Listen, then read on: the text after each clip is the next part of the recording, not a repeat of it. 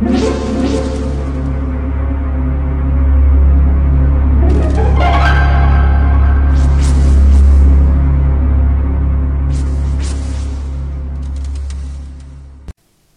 家好，我是小依依，欢迎收听一分钟破案。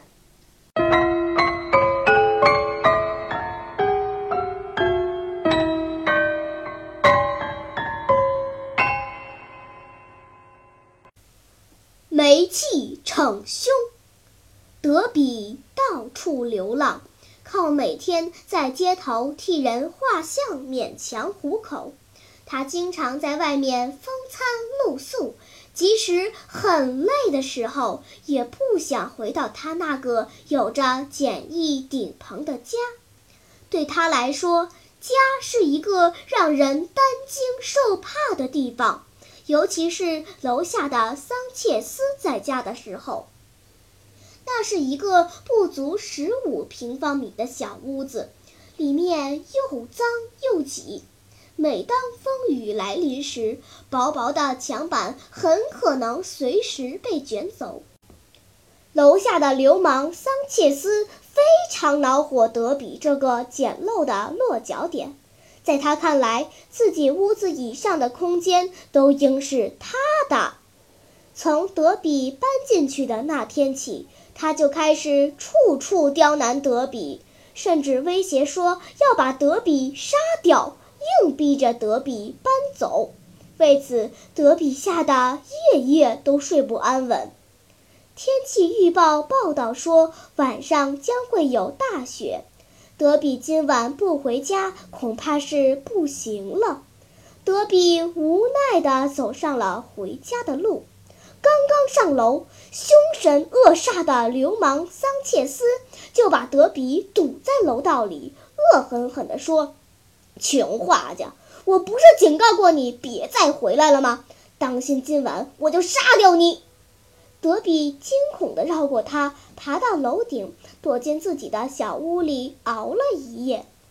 第二天，一阵警铃声把德比惊醒，德比连忙起身，只见桑切斯的屋子已经被警察围住，里面散发出一股刺鼻的气味儿。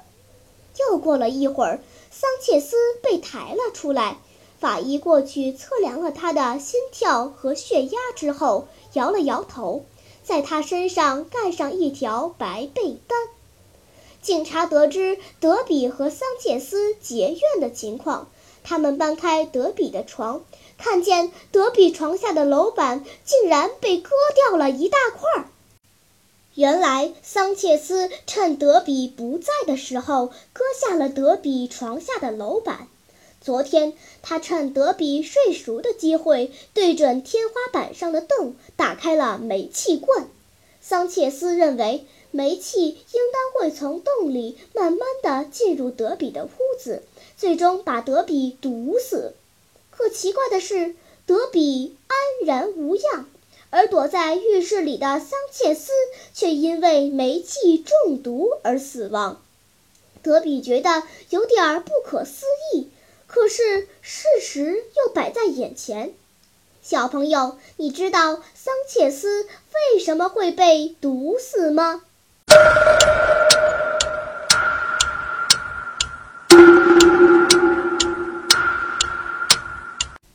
你想出答案了吗？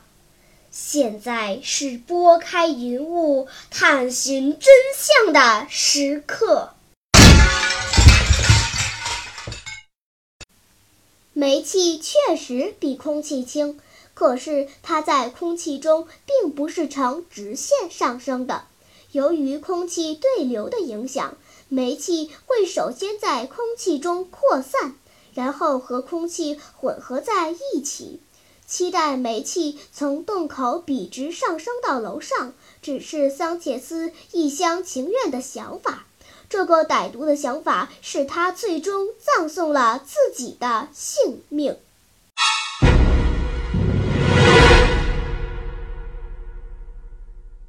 好了，今天的推理结束了，小朋友们。你喜欢听悬疑推理故事吗？如果喜欢，就请关注小依依讲故事吧。